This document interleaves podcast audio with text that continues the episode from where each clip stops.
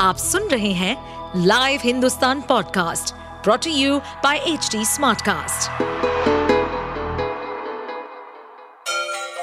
Ganga किनारे बसे राज्य उत्तर प्रदेश की खबरें पॉडकास्ट में आपका स्वागत है इस पॉडकास्ट में हम सुनेंगे छोटे शहर इटावा से लेकर राजधानी लखनऊ, चमड़े के शहर कानपुर और राम की नगरी अयोध्या जैसे सभी शहरों से जुड़ी राजनीति, विकास, मनोरंजन दल बदल फरेब और अपराध जगत की सभी खबरें मोदी सर ने मामले में सुप्रीम कोर्ट से राहत मिलने के बाद अब नज़रें कांग्रेस नेता राहुल गांधी की संसद में वापसी पर हैं।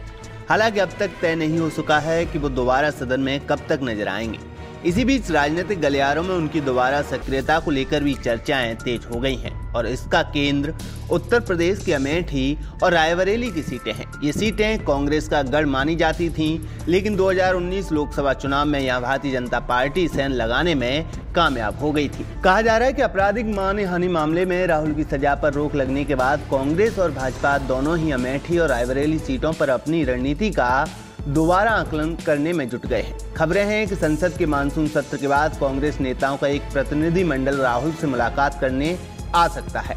कांग्रेस के एक नेता ने जानकारी देते हुए बताया कि इस प्रतिनिधि मंडल में अमेठी के लोग भी शामिल होंगे जो उनसे यहाँ चुनाव लड़ने की अपील करेंगे, ताकि लोग 2019 की गलती को सुधार सकें।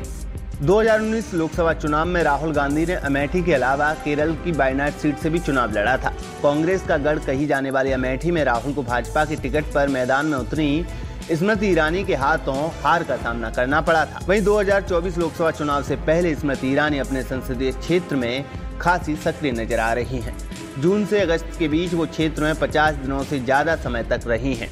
इसके अलावा 508 रेलवे स्टेशन के पुनर्विकास अभियान की शुरुआत के दौरान भी वो अमेठी में ही मौजूद रही खास बात यह है कि इनमें से 55 स्टेशन उत्तर प्रदेश में ही हैं, जिनमें अमेठी और रायबरेली भी शामिल है बता दें कि अमेठी और रायबरेली ये दोनों ऐसी लोकसभा सीटें हैं जो कांग्रेस का गढ़ मानी जाती रही हैं अगर 1970-1990 के दशक के कुछ सालों को छोड़ दिया जाए तो अमेठी में उन्नीस सौ सड़सठ से ही कांग्रेस जीत दर्ज करती आई है। साल 2004 में यहाँ से राहुल की एंट्री हुई, लेकिन उनकी पारी पर 2019 में मिली हार ने ब्राम लगा दिया। तब स्मृति ईरानी ने कांग्रेस को करीब पैंतीस हज़ार मतों के अंतर से हराया था। हालाँकि इससे पहले 2014 में हुए चुनाव में कांग्रेस के हाथों स्मृति ईरानी को बड़े अंतर से हार का सामना भी करना पड़ा था।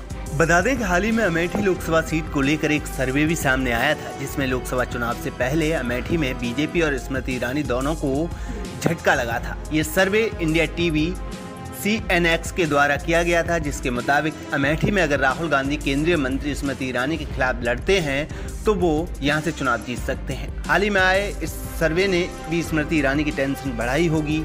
यही वजह है कि चुनाव से पहले ही स्मृति ईरानी अमेठी में खासी सक्रिय हो गई हैं। वो राहुल गांधी या कांग्रेस को किसी भी कीमत पर मौका नहीं देना चाहती है। आप सुन रहे थे हमारे पॉडकास्ट उत्तर प्रदेश की खबरें। ऐसे ही अपराध जगत से जुड़ी चुनौतियों से भरी राजनीति और विकास की खबरों जैसी अन्य जानकारी के लिए सुनते रहिए हमारे इस पॉडकास्ट को।